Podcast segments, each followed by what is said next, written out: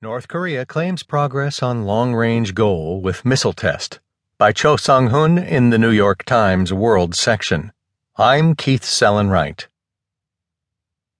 North Korea said Monday that it had successfully tested a new nuclear capable intermediate range ballistic missile, claiming important progress in being able to strike its enemies with long range missiles tipped with nuclear warheads.